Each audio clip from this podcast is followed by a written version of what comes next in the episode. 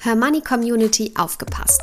Seit sieben Jahren arbeiten wir von Hermoney daran, dass wir euer Safe Space für alle finanziellen Themen werden. Und jetzt wird aus dieser Vision endlich Realität. Das komplette Angebot von Hermoney gebündelt auf einer Plattform. Videokurse, Community-Bereich, Club-Webinare, Coaching-Sessions, Rentenlückenrechner und vieles mehr erwarten euch. Mehr Infos findet ihr unter hermoney.de slash club.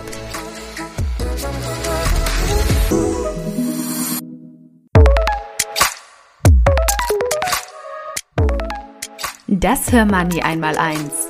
Finanzen einfach erklärt mit Simin und Saskia.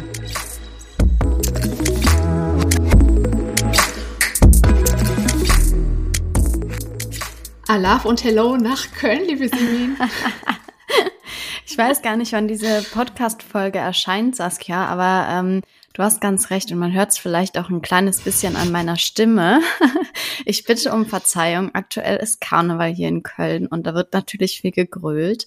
Ähm, von daher. Man hört es nur ganz leicht. Ja, das stimmt. Also wir nehmen jetzt hier am Tag äh, nach dem Rosenmontag auf. Und genau. ich weiß, du bist dann auch mit ein paar Kolleginnen von uns dann äh, um die Häuser gezogen gestern Abend. Deswegen umso erstaunlicher, dass du dich heute gemeinsam mit mir so einem mächtigen Thema widmest. Respekt, ich ziehe meinen Hut vor dir.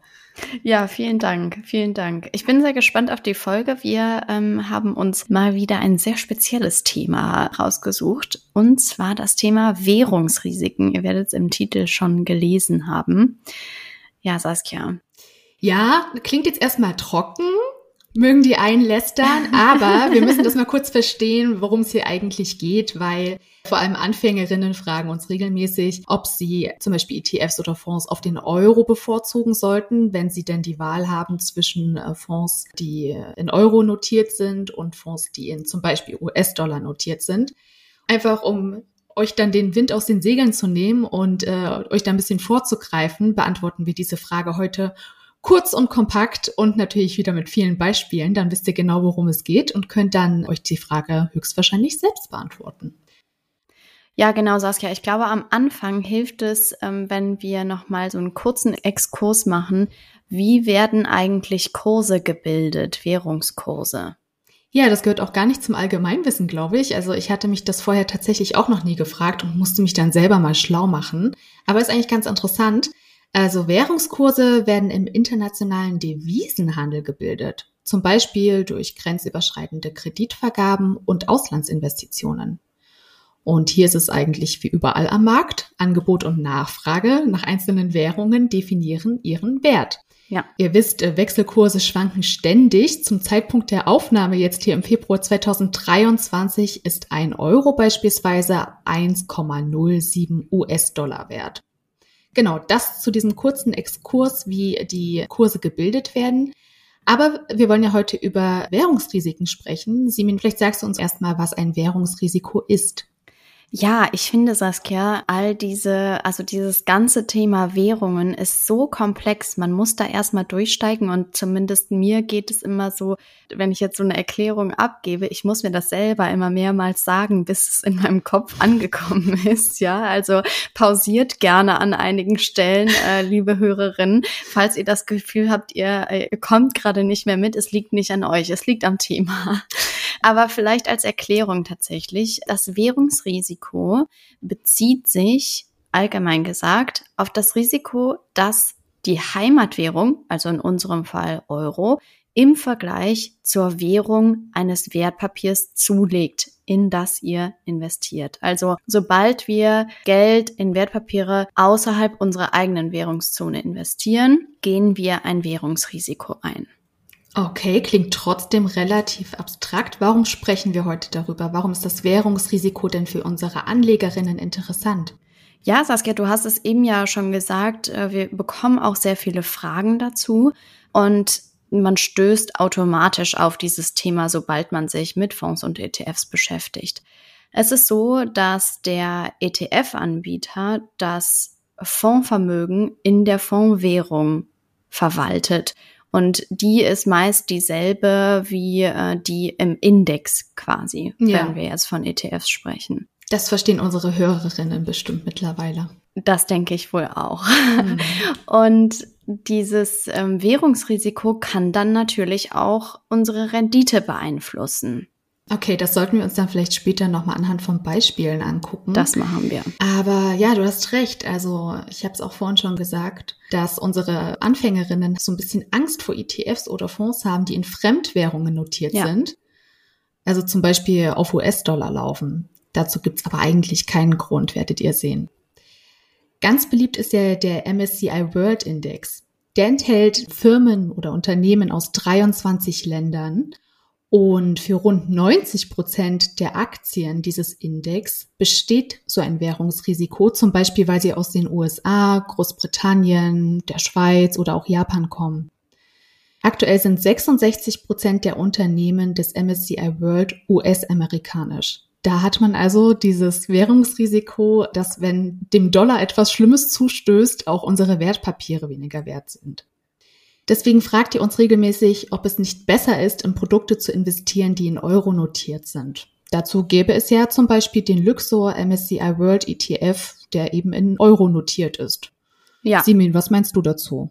Genau, und das hast du ja eben äh, auch schon mal angeteasert. Tatsächlich ist das gar nicht nötig. Für uns als Anlegerin spielt nämlich diese Fondswährung, die du jetzt angesprochen hast und die ich eben auch erwähnt habe, eigentlich nicht wirklich eine Rolle, denn unser Broker, unser Depotanbieter rechnet so oder so in unserer Heimatwährung ab. Also wir, wenn wir von Währungsrisiko sprechen und auch jetzt in deinem Beispiel, gehen natürlich immer von einer Anlegerin aus, deren Heimatwährung der Euro ist. Und an verschiedenen Börsen werden dann verschiedene Währungen verwendet, aber das spielt eigentlich erstmal keine Rolle für uns Anlegerinnen weil wir eben so oder so in der Heimatwährung abrechnen, beziehungsweise die Depotbank so oder so in die Heimatwährung umrechnet. Mhm. Das heißt, man kann im Großen und Ganzen Entwarnung geben, es sei denn, wir haben jetzt Hörerinnen dabei, die auf Einzelaktien setzen, die also zum Beispiel nur ein, zwei oder drei Unternehmen in ihrem Depot haben. Warum sollten die aufpassen? Naja, ganz einfach. Die Wechselkursschwankungen können bis zu 40 Prozent betragen und somit zum Gesamtrisiko von Aktienanlagen beitragen. Und das natürlich auch äh, vor allem bei Ländern, die wirtschaftlich und politisch instabil sind. Ganz gut Orientierung findet ihr anhand der Inflation in diesen Ländern. Wenn die Inflation hoch ist, kann auch die Währung in den Ländern rasch an Wert verlieren.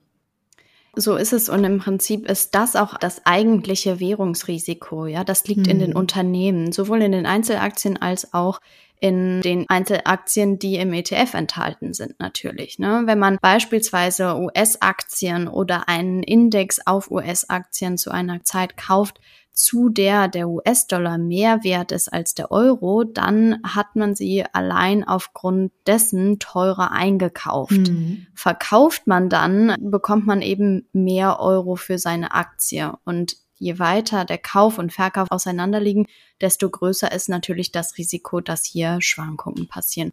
Dazu mal ein Beispiel machen. Mhm. Heute kostet eine Aktie X 100 US-Dollar und aktuell ist die Gleichung, ein US-Dollar ist für einen Euro erhältlich. Mhm. Dann halte ich diese Aktie ein Jahr und möchte sie dann verkaufen. Wenn der Eurokurs in dieser Zeit gesunken ist, bekomme ich für ein Euro nach diesem Jahr weniger US-Dollar. Meine mhm. Aktie ist also weniger wert. Ist der Eurokurs in diesem Jahr dagegen im Vergleich zum US-Dollar stärker gestiegen, würde ich beim Verkauf der Aktie Verluste machen. Verstehe. Ja, ich bin ja ein großer Fan von Beispielen, deswegen ich habe jetzt auch nochmal überlegt, ne? Ich habe jetzt äh, sagen wir mal 14 Aktien gekauft, die in US-Dollar notiert sind und jede Aktie kostet 100 Dollar. Insgesamt bezahle ich also 1400 US-Dollar. Der Kurs des US-Dollars zu Euro liegt bei 1,4 zu 1. Der Euro ist also sehr stark. Das heißt, ich kriege für jeden investierten Euro einen Dollar 40. Um Wertpapiere im Wert von 1400 US-Dollar zu kaufen, muss ich also nur 1000 Euro einsetzen. Wenn ich diese Aktien wieder verkaufen möchte und der Wechselkurs jetzt nur noch bei 1,2 zu 1 liegt, hätte der Dollar ja mittlerweile etwas an Wert dazu gewonnen. Ja, dann bekomme ich ja für einen Euro nur noch 1,20 Dollar. Beim Verkauf der Wertpapiere wird zum aktuell gültigen Wechselkurs zurück in Euro umgerechnet. Da der Dollar so stark gestiegen ist, erhalte ich für die 1400 US-Dollar nun 1167 Euro.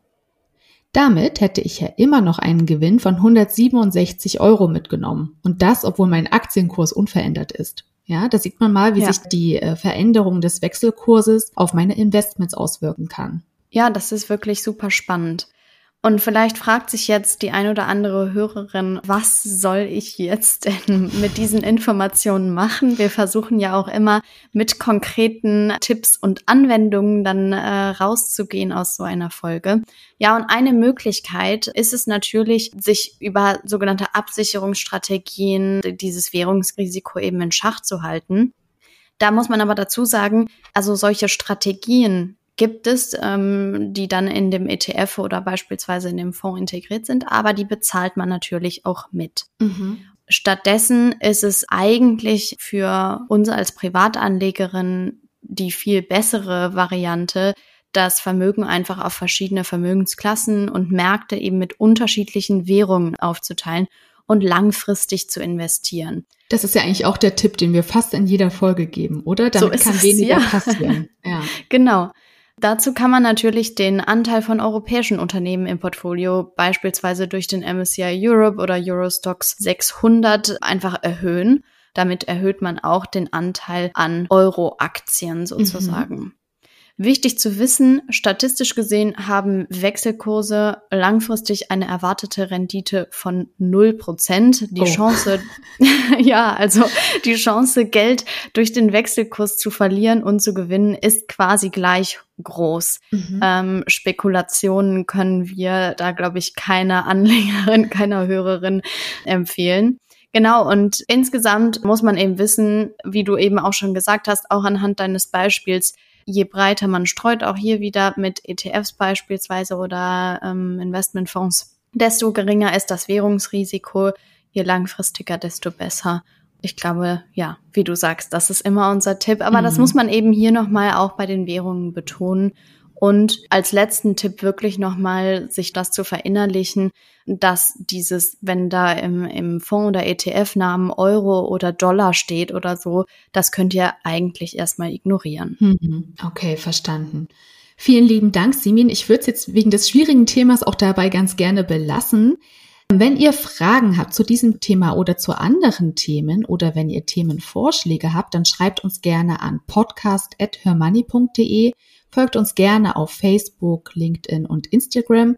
Oder wenn ihr richtige Expertinnen werden wollt, dann kommt auch gerne in unser Her Money Coaching. Da trefft ihr dann Simin und mich auch jeden Montagabend. Das ist äh, auch immer sehr, sehr lustig. Genau, dann vielen lieben Dank, liebe Simin, und bis in 14 Tagen.